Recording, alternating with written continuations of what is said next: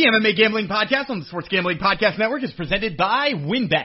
Get started today and you'll get a risk-free bet of up to $500. Terms and conditions apply. Get the details at WYNNBet.com and download the app today. We're also brought to you by Roman. Roman is a straightforward way to take care of your ED. Just go to getroman.com slash SGP to get $15 off your first month of treatment. That's getroman.com slash SGP. We're also brought to you by PropSwap, America's number one app to buy and sell sports bets. Use promo code SGP on your first deposit and receive up to $500 in bonus cash. That's PropSwap.com, promo code SGP. And finally, we're also brought to you by the SGPN app. That's right, we've got an app now, and the app gives you easy access to all of our picks, podcasts, and the exclusive place to enter in all of our contests. That includes the $1,000 NBA Finals free roll.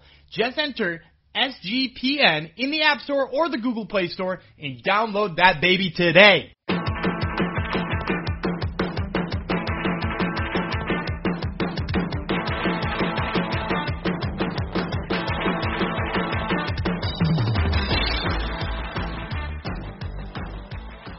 Howdy ho, degenerinos. And thank you for coming to the podcast, the MMA Gambling Podcast on the Sports Gambling Podcast Network. Back in your eardrums.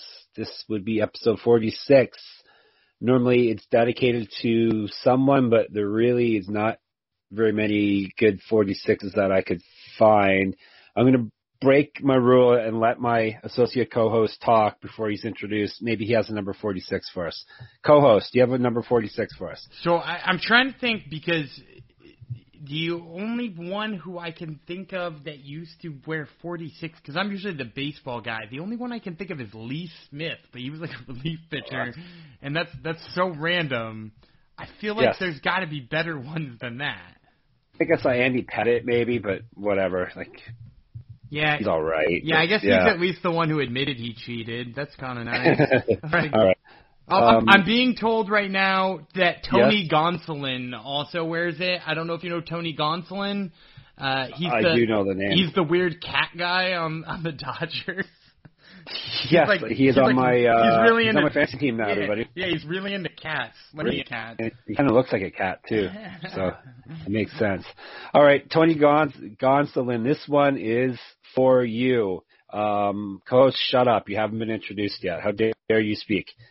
This is not your time to talk. All right, uh, Tony Gonsolin. Uh, this hopefully this episode will be a stellar one because our picks last week, last week, last night actually were stellar. So um, this shall be a good episode. I would be Jeff Fox, your host. Uh, thank you for coming. Like I said, once again, um, and if you have not already, please make sure you subscribe to the MMA Gambling Podcast feed um, on whatever podcast catcher device thingamajig you use. And if you want to give us a rating and review, that helps too. Helps us get more eardrums, more degenerates into our flock here. Um, and if you are listening to us on the SGPN main feed, um, if you could try to find our specific uh, MMA gambling podcast only feed and subscribe to that, that would help because we're eventually going to be off the SGPN feed and on the other one. Still, still part of the SGPN family, just on our own feed. Um, so, like I said, thank you for coming. Thank you for supporting the podcast. Thank you for going to sportsgamblingpodcast.com and reading all the stuff that I and the rest of our writers write there. Um, and if you go to my MMA site, MMA-manifesto.com, thank you for going there also. Uh, we always have lots of good stuff on there. It's pretty much updated daily. So if you uh, need a up uh, a daily dose of MMA stuff, make sure you go on there. Um, I will officially let my co-host, my associate host, excuse me, uh, talk now because I don't really have too much else to say. I don't even have a number 46 for you, so uh, I'm not much use. Um, and he was one pick better than me last night too, so he, he's going to have some gloating to do here. Um, we both did very well. I basically um, tailed him on all his picks except one, and of course the one I picked on my uh, the one I went opposite of him. He uh, it was most gruesome uh, win of the night. So um, we'll get into that in a second. Um, this man is the king of the go-go plata, as uh, as he tells um, us on air and off air. Um, he says he would never. He would just um, his strength and technique. He Paul Craig would not be able to do any kind of arm lock on him. Uh, he said if Paul Craig tried to do a uh, some kind of armbar on him, he would turn it into a gogoplata and and uh, rip. He said he would rip his arm right out of the socket, and blood would be gushing out of the uh, um, out of his, I guess his um, shoulder joint. I think is what you said, Dan. You would rip his arm out from the shoulder. I think you said, and then uh, you said you would beat Paul Craig up with it, and the ref still would notice that his arm was ripped out because it would be the same ref as last night, and he would just be watching you beat him up and wondering if he should stop the fight. That's what Dan says off the air. He does he, on, on the air. He tries to be a nice guy, but that's the type of guy uh, he is off the air. Um, so yeah, King Goga Plata. Uh, they call him Gumby. Um, we call him Daniel Gumby Vreeland, and now we will say hello to him. Hello, Daniel Gumby Vreeland. So, so I've been disparaging to a lot of of jujitsu in in the UFC. Yeah. I, I think a lot of guys ha- have subpar jujitsu and should be better at it. I even I, I the one you usually poke fun at me as Bartov Spavinsky. I pointed out that he is very susceptible to guillotines, and then he got guillotined. Uh, and and I've I've been disparaging of his grappling. I've never once said an ill word about Paul Craig, and after winning me money at plus what was he plus two twenty last night, I will never say an ill word about Paul Craig. Yes, we um, we killed it with the underdogs last night, especially uh, Mr. Vreeland, um, especially with um, Paul Craig. He should. I I agreed. I believe I agreed on air episode forty five that um, I didn't like the number uh, for that fight. Um, Gia, Jamahal Hill was minus three hundred. Paul Craig plus two thirty. I thought that was far too far too lopsided and uh, it proved right. Uh, Dan made a killing, and he sent me a photo of Tony Gonsolin wearing a shirt that says, ta- it says Taco Cat on it. Um, it says Taco Cat spelled backward is Taco Cat. So yes, Thought This you'd, episode thought is- you'd enjoy that. yeah, the, this episode should be uh, dedicated to him. He he deserves it after that. That's for dang. Uh, that's for dang sure. So, um, yeah, interesting night of fights. Um, another decision um, heavy night of fights, but it didn't. It wasn't. Uh, it wasn't super boring. We had some had some exciting fights, but we're talking what. There was one, two, what, three finishes out of out of 14 fights. Um, yeah, but maybe maybe before I was going to say, is this uh, is this just the new way we're going? Uh, the sport's headed because everyone is going to be everyone's trained in everything nowadays. So maybe that's just the- way we're going to get uh, get it going. We're not going to have huge mismatches in the in the future, and we're going to have a whole bunch of decisions. But before we get into that, um, let me tell you about WynnBet. I was thinking we should just do our ads like. Um, like they do in the UFC when just like out of the blue they'll say uh Modelo. Right right in the middle of the fight that they'll P just three like, is uh, the you- official protein pack of the octagon. right right in the middle of the fight and just uh, with with no context whatsoever. I, that would be a, a nice way to, to do the podcast but our ads are a little longer than that. So uh, let me tell you about WynnBet. WynnBet is bringing you the action of real sports betting with the Wynn Las Vegas experience. Get in on all your favorite teams players and sports games Jonas promos, odds, and parlays are happening right now at WynnBet. Get started today and you'll receive a special offer of up to $500 risk-free sports bet. Terms and con- conditions apply. Get the details at wynnbet.com and download the app today. I gotta, I feel like I'm, I'm doing a subpar performance here. I gotta pick it up for Taco Cat here. Uh, I'm, I'm, I'm not doing, not doing Taco, Taco Cat proud.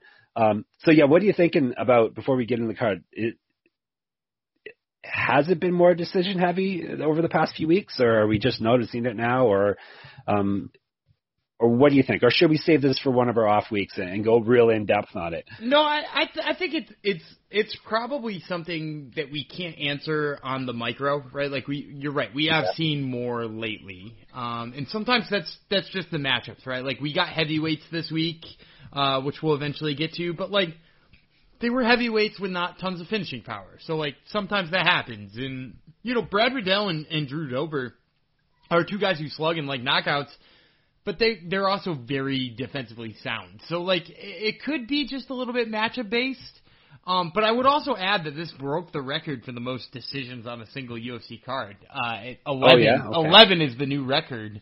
Um, previously, like four different cards had 10, and also it was the longest event in terms of fight time ever, too, with over three hours of fight time uh, in the case. So yeah, it, it was it was a long one, and uh, it certainly felt that way too.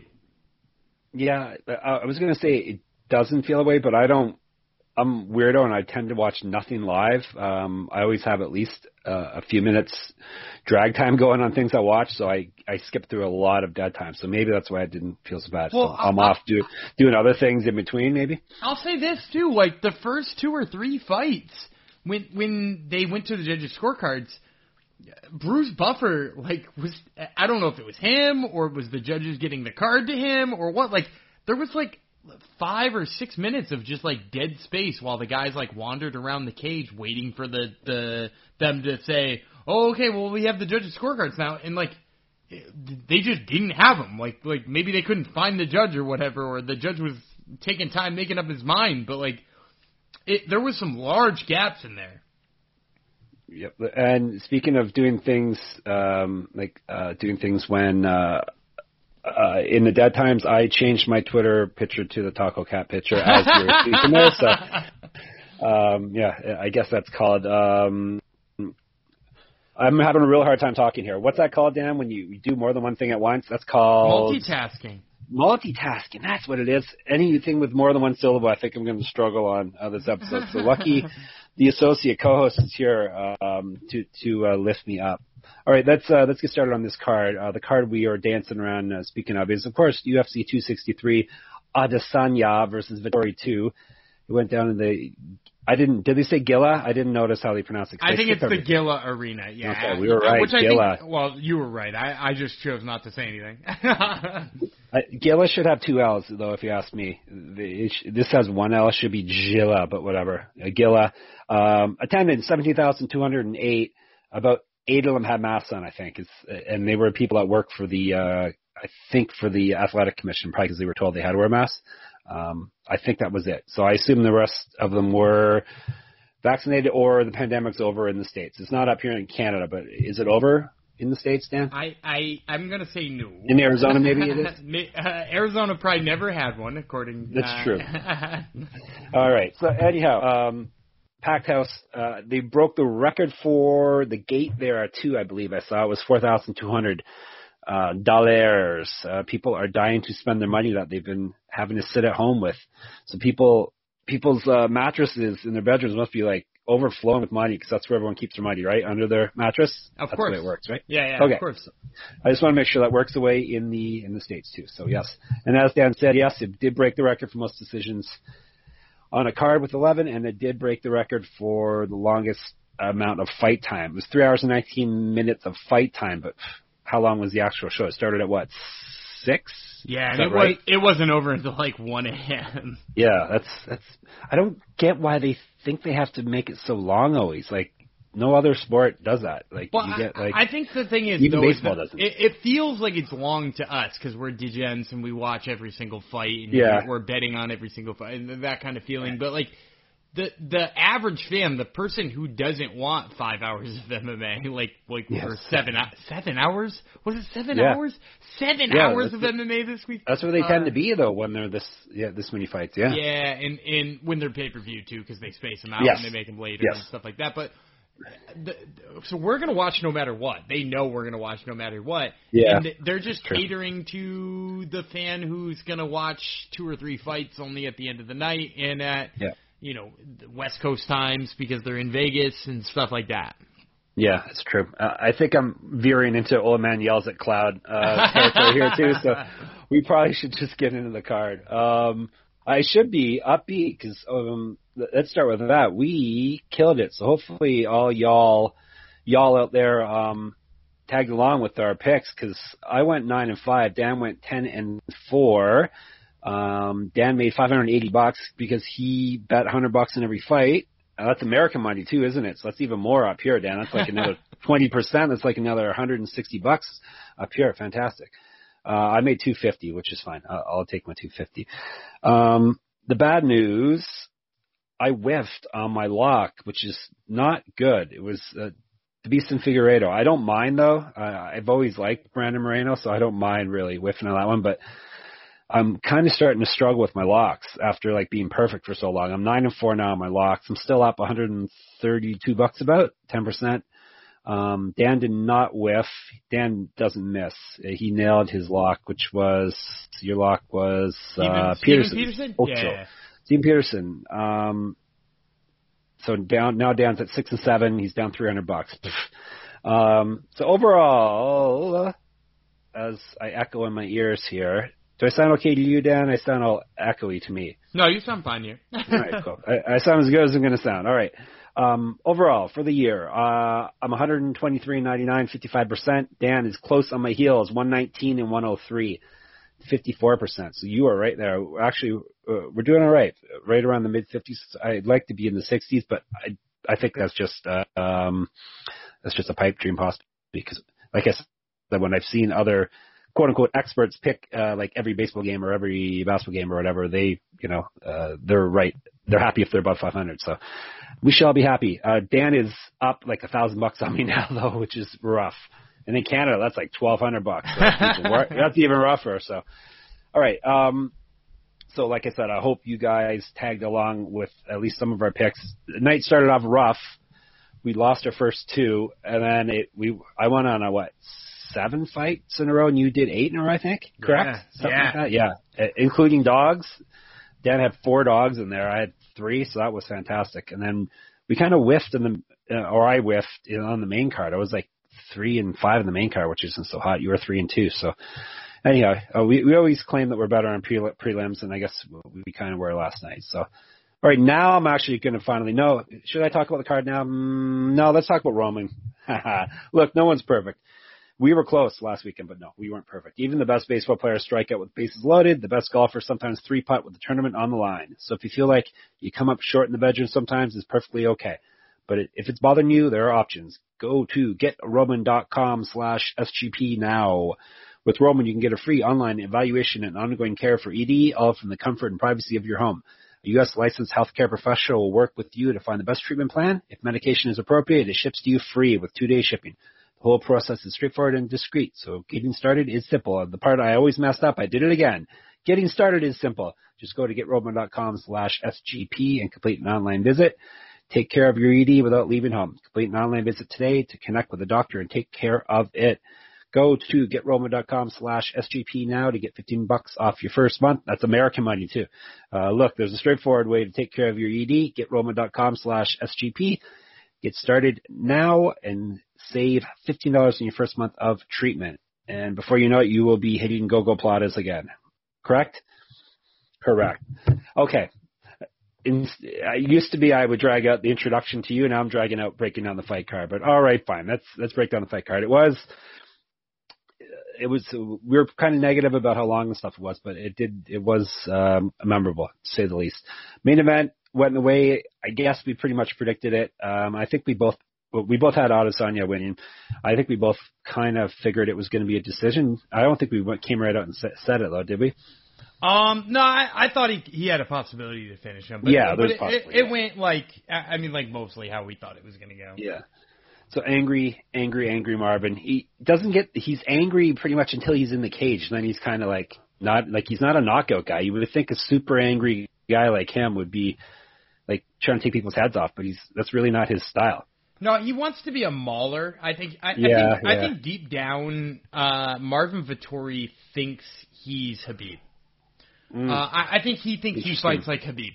Um, Yeah. Because he, like he looked like that against Kevin Holland, did he not? Like, yeah. Yep. Yeah. So, um, like I- guess like if you feel like you fight that way, like that's cool. But like the counters uh, in reversals from Israel Adesanya on the mat in this fight were Wow, to eh? me were, were to me the most impressive thing, right? Like Yeah, we no we knew he was going to piece him up on the feet. We knew he might stuff the majority of takedowns. We knew he might Well, we didn't know he might grab his ass, but he he did that too. And- but That, like, that was good. It's kind of predictable. Him goosing someone's not really out of uh, out of character. I mean, it's it's more mild than what he did to Paulo Costa. I guess. Yes, that's like, true. Yes, um, we can't say that. Mothers listen to this. We can't tell you what he did to Paulo Costa. Yeah, so- yeah, no, that that's that's not acceptable. But like, so so a lot of it was predictable. But like, I didn't think on the few times that Vettori got him down, he would just like hip over and like bump sweep him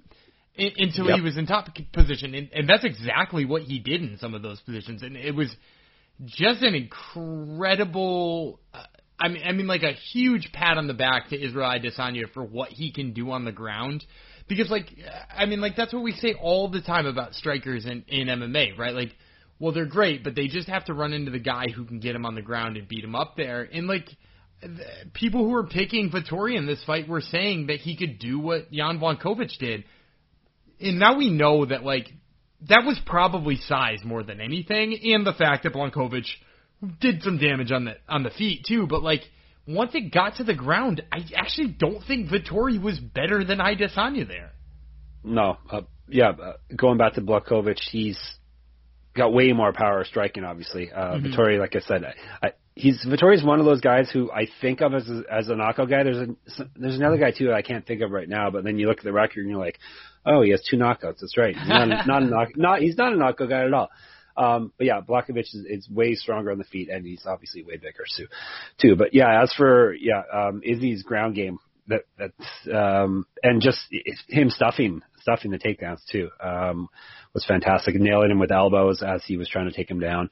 Um, and then obviously my favorite thing that happens on every pay per view um, when uh, Joe Rogan says that a, a submission is underneath the neck, uh, Izzy immediately immediately somehow swept and got like mount. Or maybe did he get mount? No, maybe it wasn't mount, but but he swept and, and got on top right after Rogan said it's under his neck, it's uh, under his chin. It's anytime uh, Rogan says a a uh, submission is sunk in, then you know the guy's going to pop out at any second. So Yeah, yeah, he um, wasn't he wasn't even close to that submission. yeah, that was fantastic. So, but um, yeah, it, it, Adesanya is uh, it's got to be scary for the rest of the middleweight division, seeing the way he fought last night. Um, just obviously his striking was on point. He was ba- this basically was was the top challenger at this moment. You know, time and place and all that type of thing. Robert Whitaker is really the top top contender, but um, this was a top available contender, we'll say.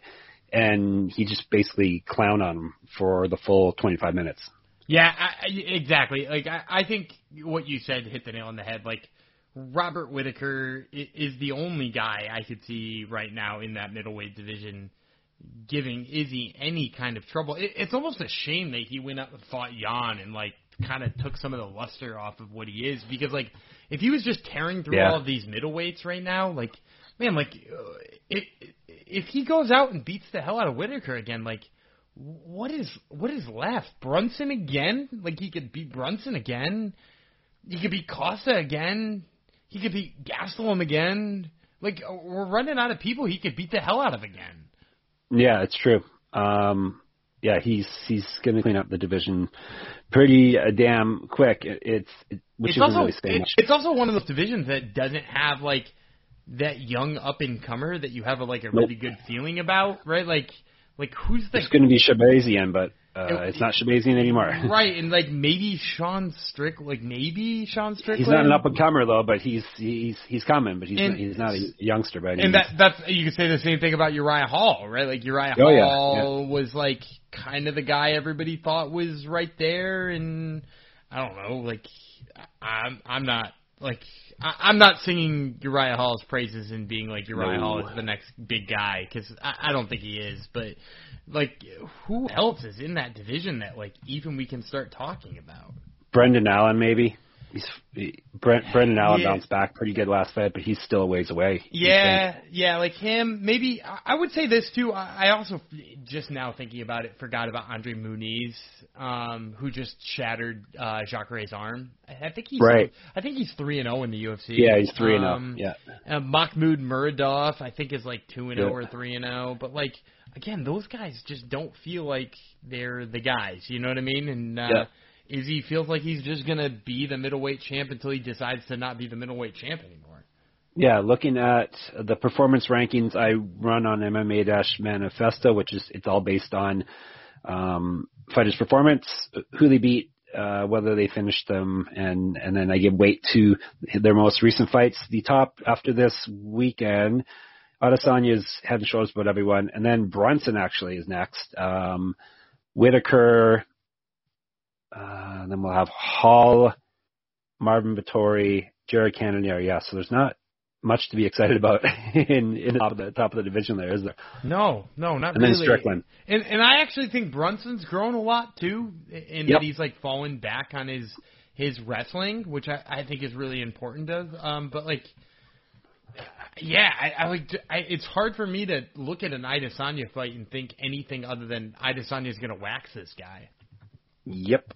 And yeah, not, not much else we really, I think, we have to say about the main event. It was, you know, it Other was, than other than, Vi- hang, I, I have one more thing. Vettori, Yes. and, we just have to uh, just mention that this is a real thing that happened. Vettori legitimately thought Oh, he won that fight. That Yes. is- that is so that wild. makes me so angry. I, I, I'm- I was like, is his hand up in the air when they're reading it out? I, I wasn't sure if I. and, and Izzy All was that correctly. and Izzy was mocking him. He had like his fingers crossed and like looking over at him, like, dude, what are you doing? Like, he lost and, uh, 50 to 45. It was not even close. And when he heard when he heard fifty to forty five too, he looked confused, being like, "Oh well, I definitely lost one round. So how is this possible? Because I clearly won the fight, but I I I definitely did lose one. No, dude, you lost all the rounds, and they like one round was close. I thought about possibly giving the third to Vettori, but like, dude, he got crushed in every round. yeah, and I think like his corner base was trying to tell him that, and he wasn't like believing him. He was like asking. It's Rafael Uh, Cordeiro. I Cordeiro was like- yeah, yeah, Rafael Cordeiro's not lying to anybody. That that dude No. dude is like one of the most legit coaches.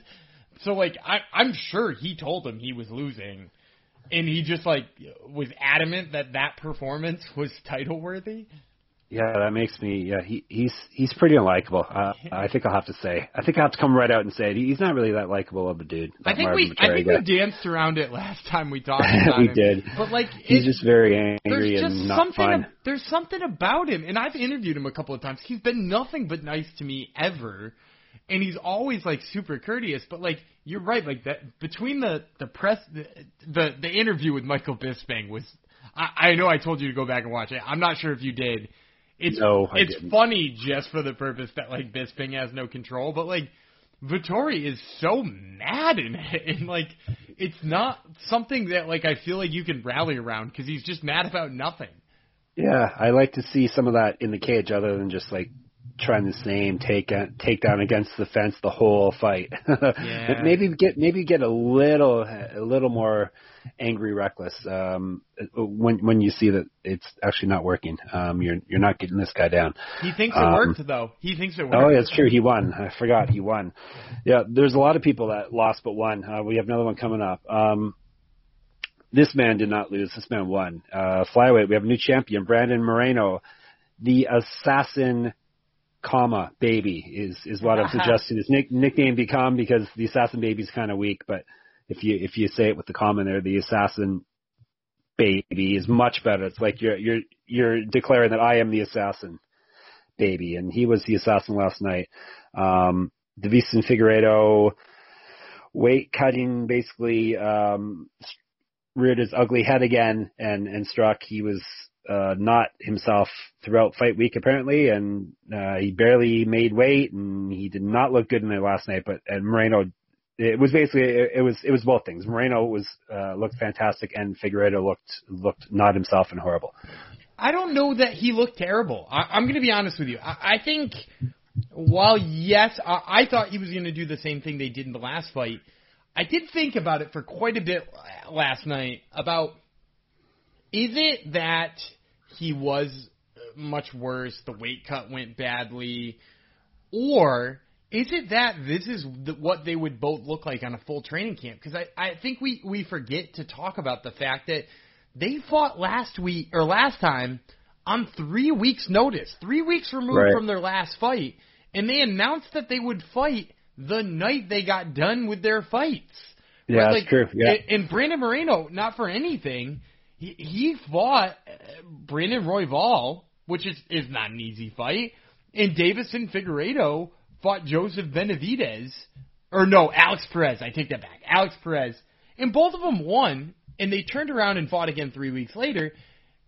I'm wondering if this is just like this is what actual training camp fight between these two would look like. Because yeah, you're right. It could have been weight cut, but he didn't look notably slower. He didn't even have time to get tired.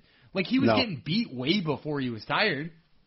Yeah, that's true. That's true. Yeah, Moreno just looked looked fantastic, which was um, good to see the first Mexican champion in UFC history. Um, like I said, I've I've always liked him. I didn't like it when he got cut. It was back when the UFC was uh, hell bent on getting rid of the flyweight division, and they were cutting everyone, and he got cut. But he had one fight in LFA, and then he got picked back up, and now look at him. He's he's king of the world, and he's driving in all the traffic to MMA Dash Manifesto today. So he, apparently he's coming out as the the biggest star of last night because he's he's far and away uh, head and shoulders above everyone else traffic wise. Like Adesanya and Nate Diaz combined are basically where Moreno's is for traffic for me today, if, for what that's worth. That's pretty impressive. Also, I would Yeah. just say, so you mentioned that LFA fight, right? He fought for the LFA Yep. flyweight championship. I, I just want you to wrap your head around this because this is so crazy to me. That was two years ago. Yeah, it That was, was- very. It's all been very quick. Al- almost to the day that was two years ago. So like two years ago, this dude was not in the UFC, had recently been cut after be, being beat by Sergio Pettis and Alexandre Pantoja. Eh, Gets cut, fights for the LFA title, and two years later, the, the dude is not just the champ, but like a very impressive undisputed champ right now. Very, very true. Flyweight continues to be the best division, um, or one of the best divisions. Um, we love it. And I heard Shockwave gentleman on your other podcast act like he's Mr. Flyweight now too. Is he? He he was Mr. the- he was Mr. Figueiredo. He was Oh, so- Yeah, he was. He said it, it like that Figueiredo had gotten him excited about flyweights, Right, and I was like, yes. oof. there's a There- there's an there's, there's a Gumby oof. Like he, So- he was not so into flyweights for all that time. He was into Yeah. And like as soon as he was in the Figueiredo, boom, he gets choked. All right, so now uh, Shockwave on Top Turtle is going to be calling for the flyweight division to be be scrapped You once can't. again. you so. can't now. It's as hot as ever. And I will say this No too. You, you're right. He's a super exciting champion. He checks the box of being from a country that's never had a champion before. But I will also Yep. say this: there are lots of fun contenders for him right now. That's what I was going to head into next. Uh, first of all, Figueiredo is he going to stick a flyweight? You think? I actually think he's going to leave. Um, Yeah. You know, like both the weight cuts and the fact that like he won this title, right? Like, Right. And he beat Benavidez twice, and he drew with Moreno. Like, where's the incentive to come back to it? Like, Yep.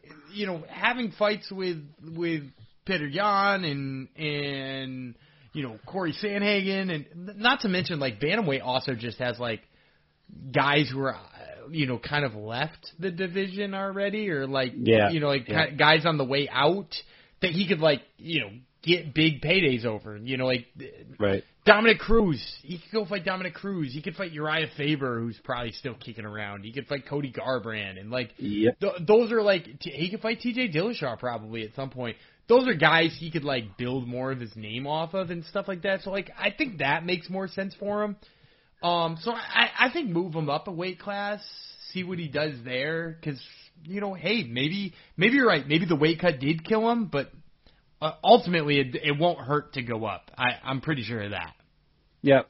Um, all right. So Moreno, Askar Askarov is he next up? He's next up in my rankings. Um, and his name I, I hear out there is he.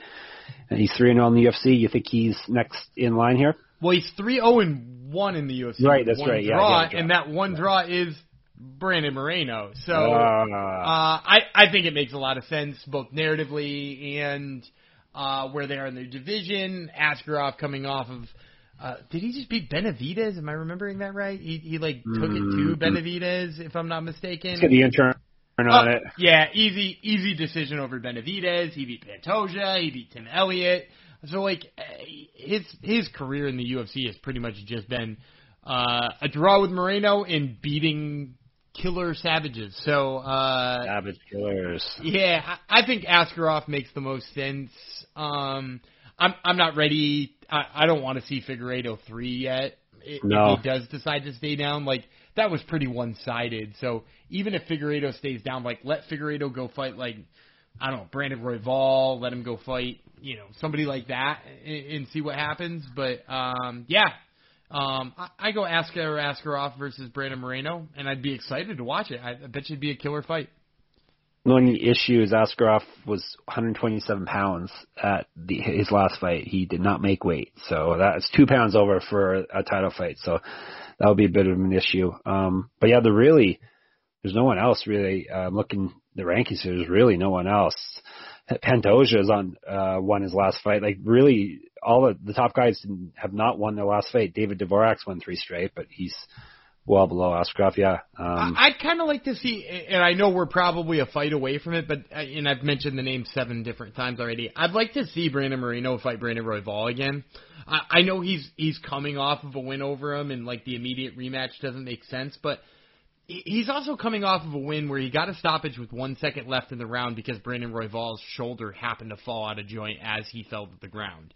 Um, like, and not that you want to take that win away from Brandon Moreno because, like, you know, he was looking he was looking good in that. He definitely won the first round, but like Royval is also a guy who like who sticks around in fights and gets like finishes later. You know, like he, he submitted Tim Elliott in the second, he submitted Kai Kara-France in the second, and he was about to go to the second with Brandon Moreno when his shoulder came out. Uh, so like, I- I'm I- I'd like to see that fight again, and we might be a fight away from there. But like, give Masker Askarov, uh, and then while we wait for that, get Moreno or uh, get uh, Royval another win to get him in there.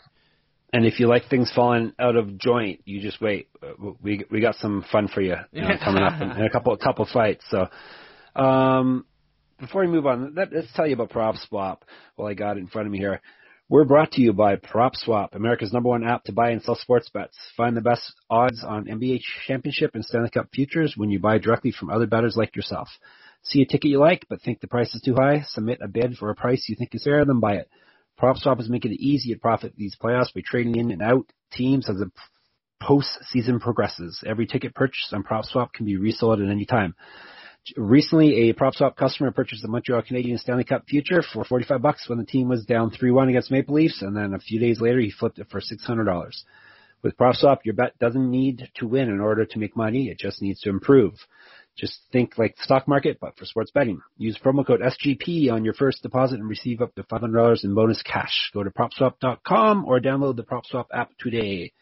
All right. Um, I alluded to earlier, um, some people can't help but win even when they lose, and that would be Mr. Nate Diaz. Um, it- it's very predictable that he lost the fight, and it's also very predictable that he is considered the winner by the Nate, uh, the Diaz Nation, Diaz Army, and in his own eyes. So, but he kind of has.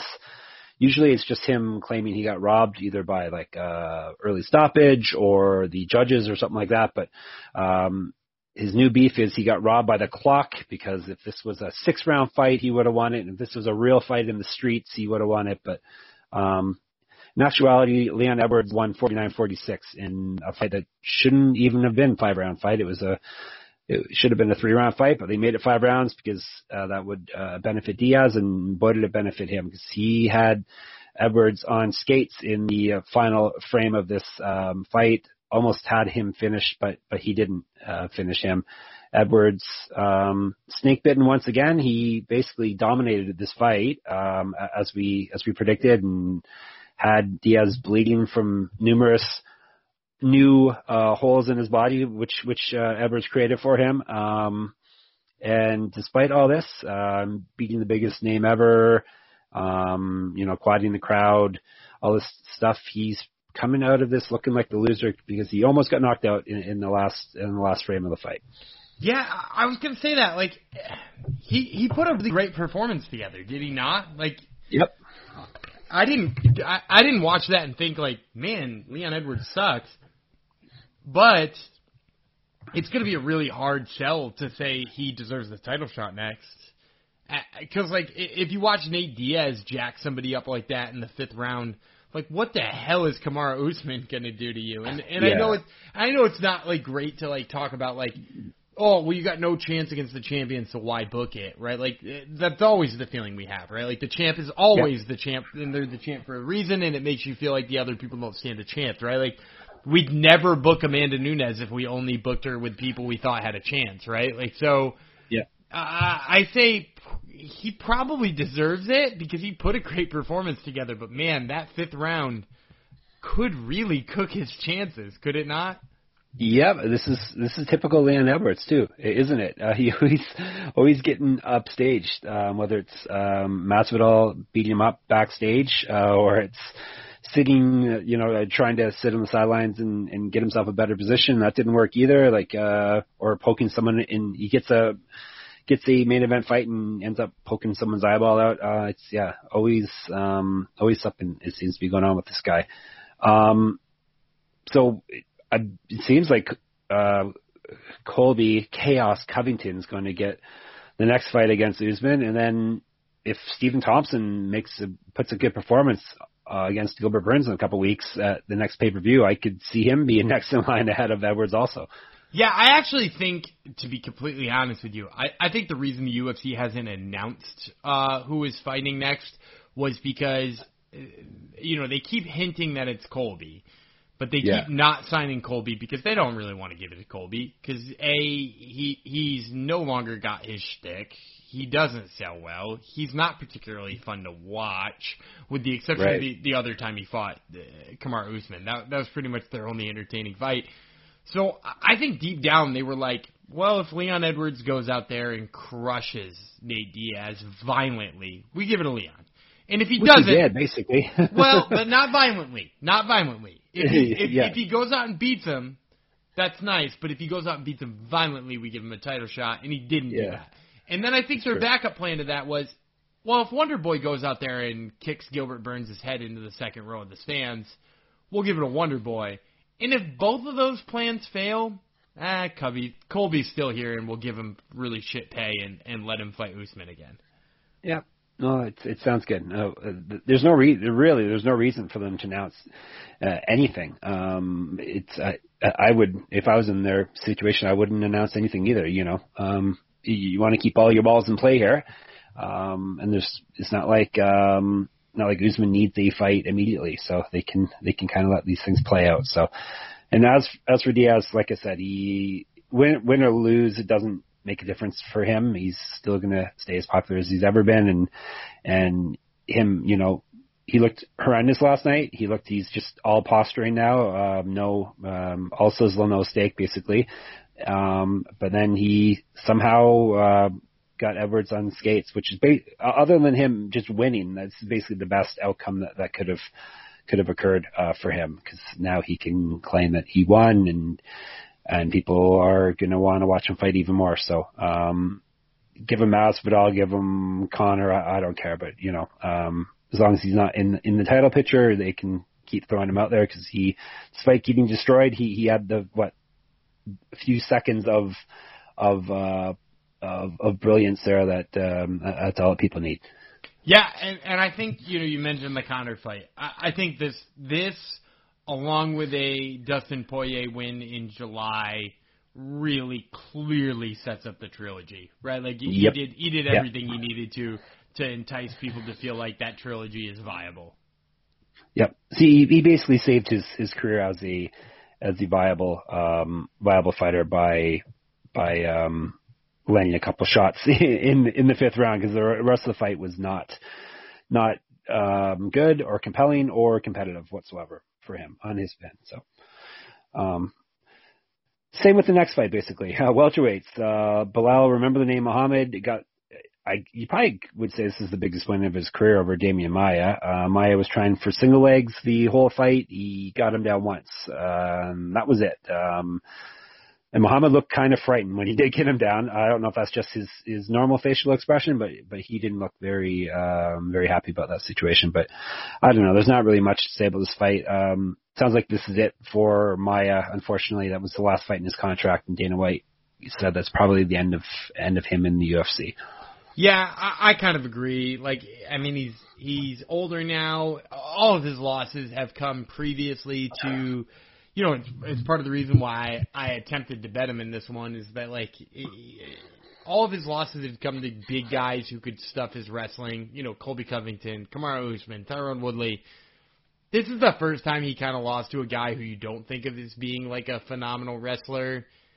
It, it it's kind of the writing's kind of on the wall. If he's not getting the Belal Muhammad's of the division down in grappling him, he he ain't beating anybody on the feet. So if he's not getting those guys down, like the the writing's on the wall. He's he's barely a top fifteen guy anymore, and it's sad to say, but like, yeah, it's time. Yeah, fantastic career. Uh, one of my one of my favorites, uh, class guy, and yeah, thanks for the memories. Basically, you're you're out the door now, but you know, nothing to hang hang head about. Plus, he's he's 43, so he's he's had uh, a super long career. Um, then the fun opener, light heavyweights, Paul Craig. Um, I, I picked Jamahal Hill to knock him out. And that didn't happen. Um, the other option would have been Paul Craig by submission, and that did happen. Um, Paul, Paul Craig was destroying Jamahal Hill's arm even before he he had the uh, submission armbar locked in.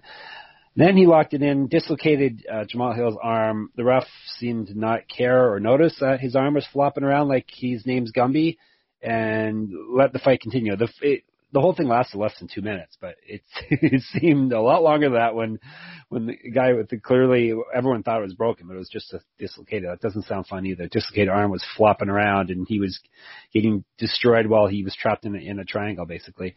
Um, but Paul Craig's a killer, man. He's a savage. Yeah, and what were the odds on Paul Craig? Just so we have very Dan got super good odds on that. He had like what minus, which is pretty crazy actually.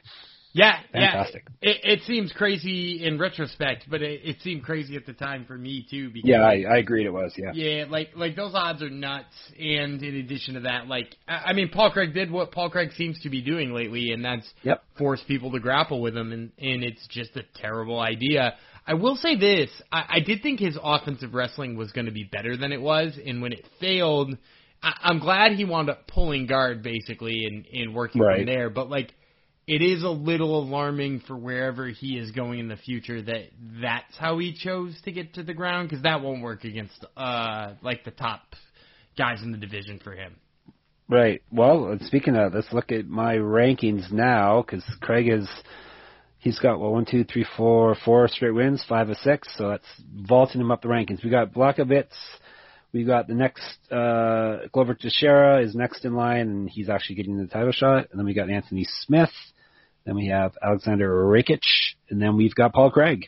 Um, one point ahead of Johnny Walker, so he basically is virtually tied with Johnny Walker. So, um, who do you see him fighting next, or who, that, who would you like to see him fight that, next? That was actually the name I was going to say. I was going to say Johnny Walker. Like there, he, it, to there me, you go. To me, it makes all the sense of the world. Both guys, um, kind of in a similar position in the division where they've lost to some guys they shouldn't. They've beaten some guys they shouldn't, and uh, both of them are opportunists. Um, you know, like they can look so bad at sometimes and still be able to beat you. Um, I mean, we saw that with with Paul Craig beating Magomed Ankalaev, right? Like he was getting out grappled for 14 minutes and 59 seconds before he slapped on a triangle choke. I, I mean, we've seen that with Johnny Walker. Seemingly every single time he wins a fight, he's getting beat up before he lands the knockout blow. So I actually think that they're perfect to pair one against the other. There you go. And for Jamahal Hill, we'll just say this is too much too soon for him. Probably just the quote unquote prospect loss, and hopefully he's not seriously injured and he can get back in there fairly soon. Yeah, I, I don't know that it was too much either. I, I think it was just bad style matchup, right? Like I, I think he true, could yeah. beat somebody that level, right? Like he could beat. Yeah. I, I wouldn't be surprised to watch Jamahal Hill beat Ryan Spann. I wouldn't be surprised to watch Jamahal Hill beat the, the aforementioned Johnny Walker. I I could see Jamahal Hill beating up uh Misha Cirkunov if he still belongs to the UFC. Like all of those guys he could beat and they're all right around Paul Craig's level. It's just that Yep. the the the stylistic matchup was really bad for him in this one. Yeah, very true. So the two uh, submissions on the uh, the main pay per view portion got the performance of the night bonuses. So Moreno and Craig got an extra fifty. And that that's malarkey. Let let me complain about that. Malarkey. Let, Oh, my let me- gosh. let me complain Jamie about that. Malarkey? J- that's Jamie Mullarkey. we should start saying that. That's good. Um, but no, that's that can, we can say that's Jamie Mullarkey. Can we just talk for a second again about how we gave Let's jump ahead. gave gave two submission bonuses? Which, by the way, I love submissions. Yeah. Rear naked choke is a great submission. How the hell does Brandon Moreno win performance of the night when we have a dude who knocked a guy out in seven seconds with a gnarly one-two? Yeah, Terrence McKinney, who was a we got him at plus 220, I think, when we recorded. Um, we both jumped on his bandwagon. Um, a week's notice from his last fight, which was outside of the UFC. This was his debut. Destroyed Matt, Matt Frivola and then destroyed his own knee jumping off the cage. He claims he's okay, but uh, we've seen like the aforementioned Johnny Walker destroy his knee doing silly things after he won. So yeah, and his shoulder he, he should have and his shoulder one. Yes, yeah, he could have, and plus he probably was making ten and ten, and plus four thousand for the uh, outfitting, so he probably made twenty four grand. So he could have used another fifty grand, I'm sure. Yeah, that, and that's that's always my thing with the bonuses too, right? Like, Yeah. if, if all things are considered are tied, why not give it to a, a Terrence McKinney instead of a Brandon Moreno? Not that Brandon Moreno wouldn't love the fi- extra fifty k, but like. God damn, like that that's life changing money to Terrence McKinney right now, and his finish was better.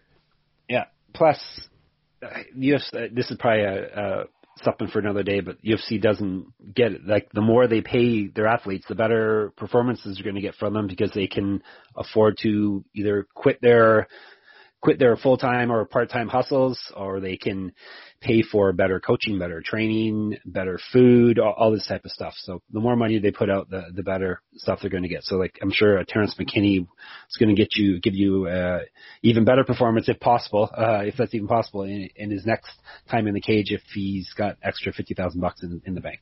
Yeah, I, I would think so. And, and by the way, th- very impressive.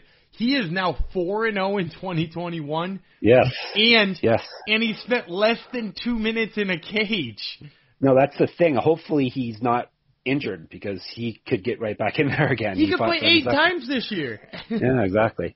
All right. Um, speaking of bonuses, the main event of the prelims got the fight of the night bonus, which was I think this one was pretty much a no-brainer. Uh, Brad Riddell, Drew Dober, they had a slobber knocker that which Riddell won despite looking worse for the worse for wear. So we nailed another underdog with that pick. That was a, a quality scrap, and Riddell is what four zero oh now in the UFC. So onward and upward for him. It was a good night for City Kickboxing. Yeah, it, it was a great night for him, and and I thought he looked exceptional in this fight, with the exception of the first round. He he did look pretty bad and on skates in the first round, but I was also really impressed that he chose to wrestle because I think when we broke this fight down, we we said Dober's got to mix in his wrestling a little bit, and and it was actually Riddell who did that. Yep. Yep. Uh, we got Anders versus Stewart correct, but that was a, ugh, it was a dud of a fight. It was like one of those uh, you light the firework and it never went off. So um, yeah, that, that, that wasn't a fun one. I don't think we really have much to say about that. I've got nothing Dan's- to say about that other than No, I, exactly, I, so- I expected finish early and didn't get it. I was thinking, can we cut both those guys from the UFC, or do we have to keep them in there? But yeah, it it seemed like a waste of uh, waste of a fight there.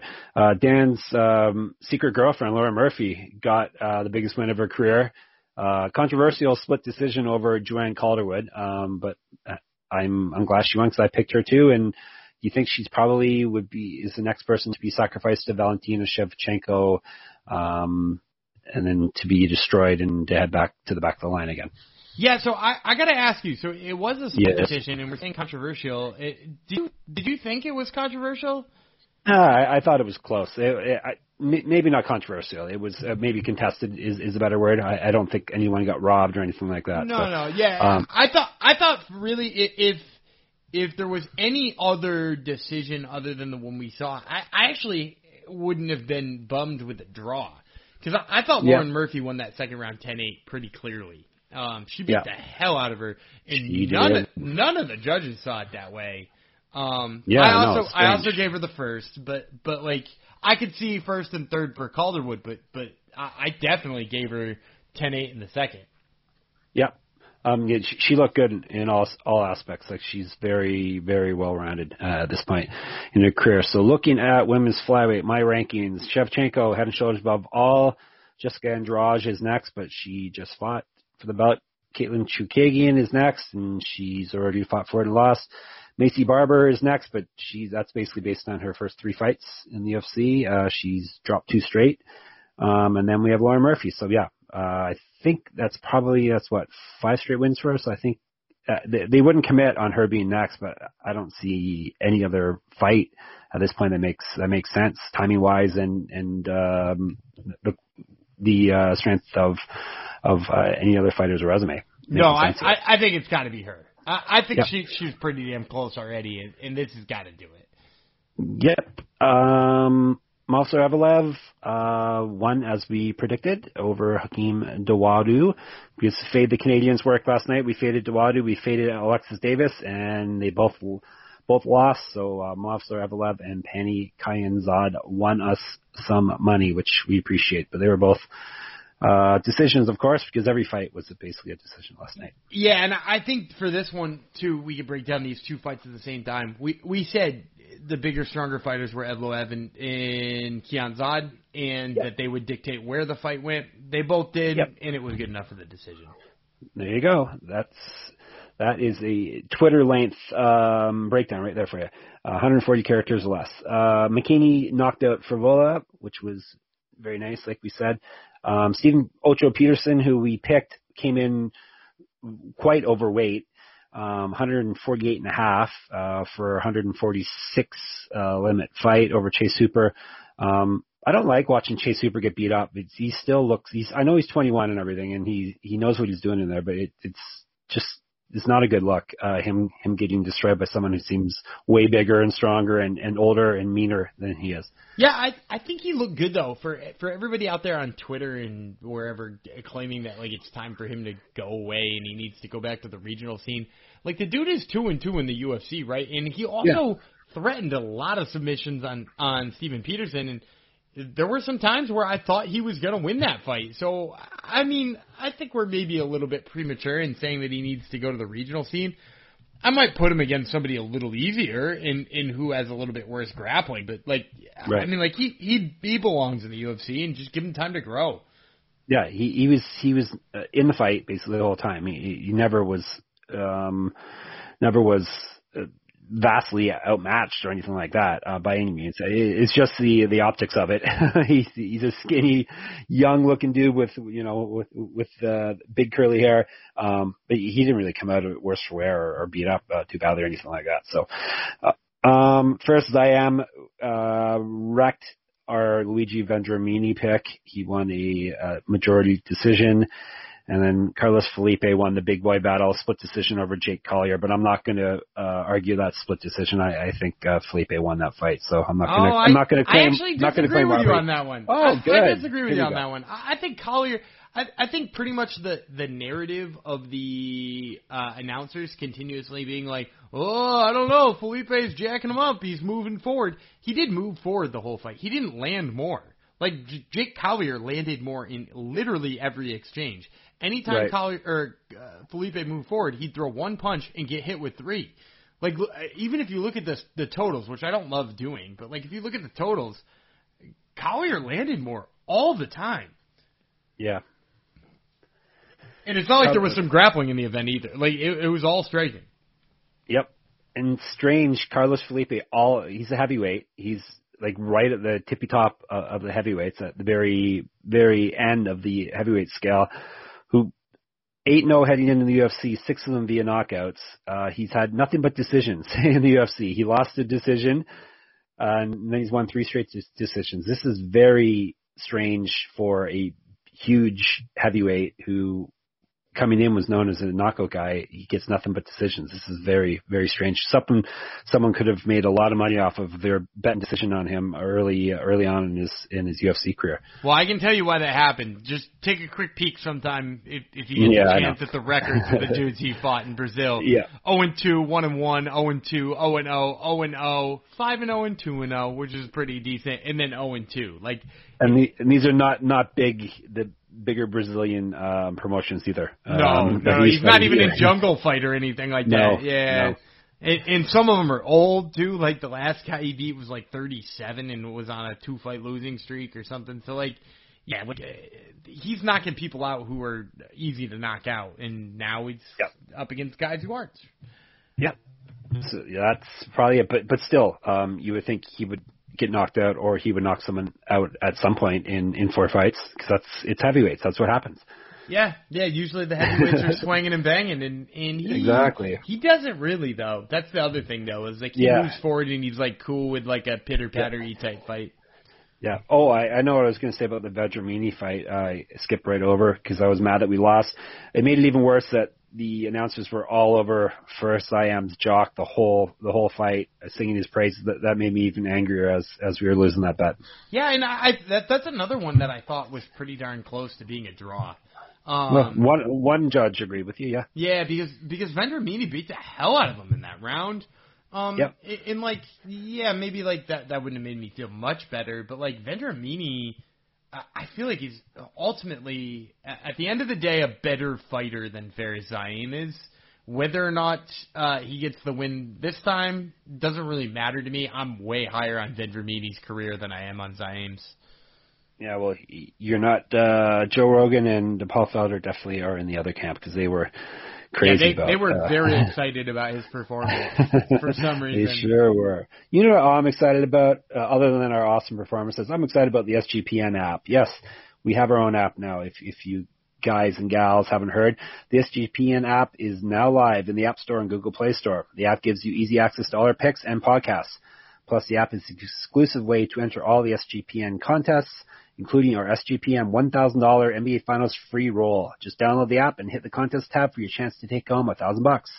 And I think it's like Monday, as in tomorrow, or maybe the day you're listening to this, um, is the deadline for that contest. So get the app downloaded, get in the contest. Uh, and don't forget to toss an app review and download the SGPN app today. It's a very good app. You will get notifications every time a podcast drops, including our own. So, um, all right. Uh, it was a very let's, let's let's see what Dan's been doing over the past few days. It was a very busy day for um, very busy weekend rather for uh, for fights. Did you watch PFL Dan on Thursday night? I did watch a little bit of PFL. I, oh, I didn't, wasn't able to catch all of it, but I did want to tune in and watch uh, Claressa Shields fight because you know that was kind of the the big name fight coming on there. Right. So I, I watched yeah. her fight. I, I watched a couple of various other ones in there.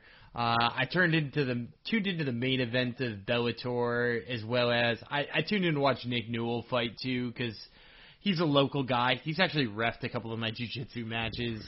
Um, oh yeah. And he's he's a super nice dude too. So I tuned in to watch him ultimately get beat, which is kind of a, a sad one. But uh, those are that's that's pretty much the the majority of what I watched. I, I didn't get all of those cards in this week in my typical fashion, but I did get both of them in in small doses.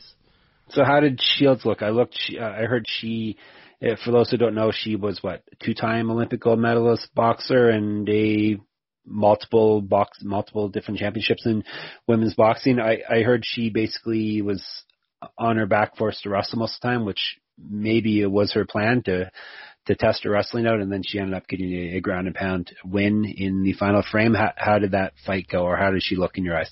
I I, I come out thinking she looked great because she she fought a grappler and dealt with that adversity. She wasn't subbed by Brittany Elkins, who's pretty a pretty damn good grappler. She's on those fight to win shows all the time. I'm pretty sure I've seen her on uh, Who's Number One. So like she she like fights on big name grappling cards. So for for Shields to even survive if it did go to the ground is already a feather in her cap. There there were times where I looked and saw Claressa Shields dropping her hips really well to to kind of sprawl out on it or to prevent a sweep or stuff like that. Even when like right before she got the finish, Elkin looked like she was looking for a sweep and and Shields dropped her hips and flattened her out and dropped some bombs.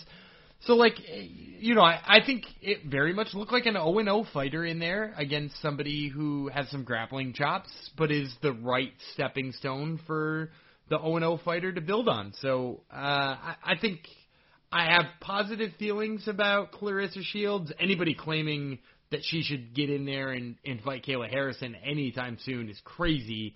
I think she's got no. a lot of work to do before that, but um, she she's certainly doing well and on the right path, I would say. Right. And did you see the Bellator main event? Did, uh, did you see Douglas Lima lose his belt? Yeah, Amosov is a absolute beast, and, and you know the funny thing Yep. is he's another one of those ones who, I and you know usually I lean with the guy who I think can wrestle better, and in this one I was just like he he can wrestle better, but I don't know if he can get Lima down enough to win. Can he get Lima down enough? Man, he he steamrolled him uh, pretty much at will. So yeah, um, sort of surprising, not terribly exciting, but uh, Amosov is a, a guy to beat now, I guess. And that's what two straight losses for Lima, right? Because he was Oh yeah, up to, he went up to middleweight. Yeah, yeah. He he Yeah. he did what uh what Adesanya ho- luckily avoided. Yes, exactly. Yes. Um, did you watch Invicta? They had their atom weight, atom weight tournament. Did you watch that also? I caught highlights of that. Um, because Oh, I, is that all? Really? I, I will say that I like I like the idea of a tournament, but I don't like the one round format of it. Yeah. um, mostly yeah. just because like that that means you're going to get a winner in that one round, no matter what. There's never going to be a bonus round. So like, uh, Polina Granados lost 10-9, 10-9, 9-10, and like, ah, I mean like. If it's a close round, like I, I want to see more than that, so it, like upsets me. The right fighter won the tournament, so like I, I mean, like ultimately I'm fine with that. Even though I like uh uh, what's her name? Lindsay VanZandt was was in the main event. E- even though I like Lindsay VanZandt, I've actually interviewed her a couple of times too. She's really super nice, um, and I would have liked to seen her win it. Like ultimately, the right fighter won it, and she's getting the rematch she deserved. That that's Jessica Delboni, by the way. I don't know if I've even said her name. Jessica Delboni, um, who I, I mean, should have been the rightful number one contender. She actually should be the champ. I, I think she beat Alesha Zappitella um, in her their last fight, which went to a split decision. So um, good on her for for getting that title shot again. And um, yeah, I, so I, I I guess the the long answer is I've watched less MMA this weekend than usual. I don't know. I don't know. We just named three additional events. But I, that- but I just watched them in pieces. Usually I'd watch all of them in in total. Sure. Did you watch any other MMA, Dan? Regional? Any strange place? Strange Russian regional Siberian uh, MMA no, I uh, amateur events? I think I think I was off MMA other than that. My God, what were you doing for crying Yeah, out loud? Spending time with your your family? I spent time with my it? family, and I watched some baseball, and yeah, it's crazy. Boy, crazy. All right. Um, so we're gonna have another fight card to break down for you. Uh, uh, episode 47. We've got UFC and ESPN. The Korean Zombie versus Ige is coming up this coming Saturday from the UFC Apex. They're back in the Apex in the smaller gym. So the main event, you got Chan Sung Jung, the Korean, aka the Korean Zombie. I think he should. I was thinking today he could also be called the Korean uh, Chainsaw. I think that also works for him because he's basically always on and always dangerous. Yeah, he, and and I love his fighting style. I, I'm excited Yep. to see what that looks like against Ige too, who who also Yep. is a guy who brings it. Yep. Uh, looks like the co-main events, uh, Alexei Oleinik and Sergey Spivac, which is a, a big boy uh, battle, which uh, that, that should be a fun one. This isn't the most um, thrilling of, of fight cards, at least on paper. Uh, let's see if there's anything that actually. Uh, is there any fights that really jump? Oh, I know, I know one. Dan likes Virna Jandiroba, Kanako Murata. You like that one? That that Murata. that was literally the one I was going to say is the one I'm the most excited for. Both because I I do like Virna Jandiroba, but I really like Kanako Murata. I, I think she's like a, a sneaky, dangerous fighter in that division. I will also say, as long as we're talking about ones I'm excited for, I am quite excited for uh, Khaos Williams and Matthew Semelsberger. Um, because th- that is, um, you know, Khaos Williams had that loss semi recently, uh, where that he's trying to rebound from, but but Semelsberger, I'm pretty sure is, if I'm not mistaken, is undefeated in the UFC. He's like two and zero, and he's looked damn good in both of them. So yeah, I, I'm excited for that one, along with um, chunky guys. Don't forget chunky guys. I mean, they're, Josh Josh Parisian Oh, and uh, Rocky a- Martinez, guys. Ro- Roque Martinez and Josh Roque Parisian is like the biggest of the biggest. yeah. All right. Um, y- your boat's sinking. You can only save one person. Kanako Murata, Lauren Murphy. Who do you save, Dan? Ah, Lauren Murphy, she deserves Oh, okay, that's what I figured. Yeah, that's what I figured. Yeah, Yeah. So um, she, she gets yeah. the life raft on this one. There I've also go. never interviewed Kanako Murata. She may be a lovely individual, but but uh, Lauren Murphy is, is like the most polite, kind, well-read, well-spoken fighter I've ever interviewed. So But don't you f- find like I've interviewed like basically athletes from pretty much every major sport, but fighters pretty much are the easiest ones to interview. Probably They're- they're the most I, down to earth. And I've never interviewed anybody but fighters, but I will tell you, there's Yeah. like, there's like definitely tiers to it where there are guys who are Right. super easy to talk to, and then guys who aren't so easy to talk to. But like the Right. ones who are easy to talk to are really easy to talk to. yeah. I, I think it's the the fact you know knowing that you basically you're the toughest person no matter where you go and you can protect yourself no matter what. I, I think that probably gives you a. Uh, I guess you would know, Dan, 'cause you're a tough guy. So that would, uh, I was just about to turn that around. belt. I was about to turn that on you, around on you. I was going to say like, oh, is that how you feel? No, never. Um, so I, I think they probably, you know, it puts you at ease, and you don't have to posture and pretend you're a, you're a tough guy, or a fugazi like like uh, the athletes in other sports that I- that I've interviewed, perhaps. yeah, maybe, maybe that's it. that that could be it. All right, enough philosophizing. Um, let's uh, let's send you away with with these thoughts. Um, download the SGPN app. Um, uh, I'm not just saying it because um, the bosses want me to say it, but they do. But it's a real real good app. I I uh, really enjoy it. So uh, very nicely designed um, and easy to use and. who doesn't want to win a thousand bucks? So tr- try to win the contest too. Um, subscribe to our channel, MMA Gambling Podcast, we will be called. And if you want to put a nice review like someone has already, uh, please do so. If you want to put a mean review, please do not. So if you're my 10 year old son listening, do not put a review in because I know what it's going to say. You, you tell it to, you say it to my face as it is. So, um, read sportsgamblingpodcast.com. Obviously, we have great stuff on there. Whether you're a degenerate, that's in there. Basically, if you're a degenerate, you should be be willing to bet on anything. So we had French Open coverage. We have uh, there's some horse racing in uh, Britain going down this week that we've got a, a betting article up on. Obviously, NBA playoffs, baseball's in full swing. Um, I think there's always some some kind of football going on that you can bet. A fantasy foot, a fantasy football. We have a new fantasy football podcast. You Americans, there's always some kind of football, right? Of some sort. Yeah, well, and especially because this year they changed some of college football to a spring sport, so th- Right, there's yes, always yes. always extra fantasy or Yeah. always extra football. And if you're into the what the rest of the world calls football, yeah, I think the the Euros are on now, so we have obviously coverage of that. So check out that site. Um, if you're strictly into MMA, um, you can go to MMA-manifesto.com, and we have goodness on there. We have pick'em contests for every event. We're not gonna. I don't think I'm gonna run one for this weekend's Korean Zombie Ige one because um, there's an extra event this month, and I only have the budget for three events. So I think I'm going to skip this one and, and do the final fight card of the month instead. But regardless, we got good stuff in there. Um, fighter pay stuff seems to be the most popular. Um, far and away, if you want to know how much people make, which everyone seems to care about, uh, all that is on there.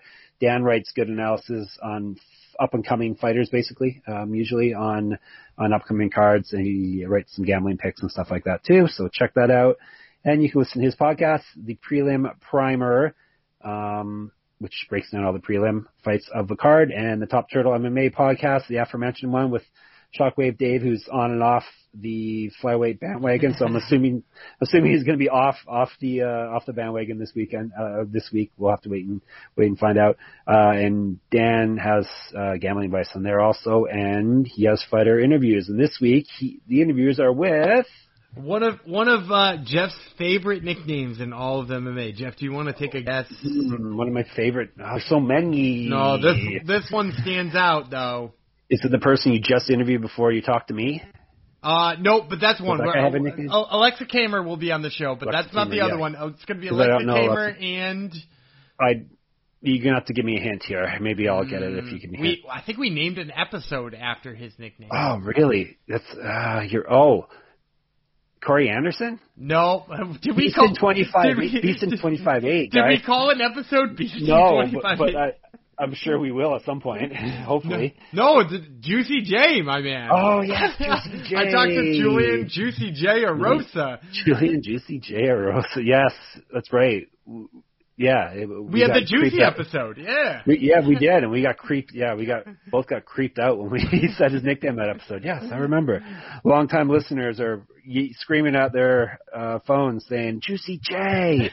yes, so it's good. Make sure you listen to Top Turtle. Um, and I think it's everything the powers that be want me to say. Um, and it's Dan's trying to put us to bed, so let's see what Dan has in store for us here. Um, as I say goodbye to you, go right ahead, Dan. Adios, degenerinos.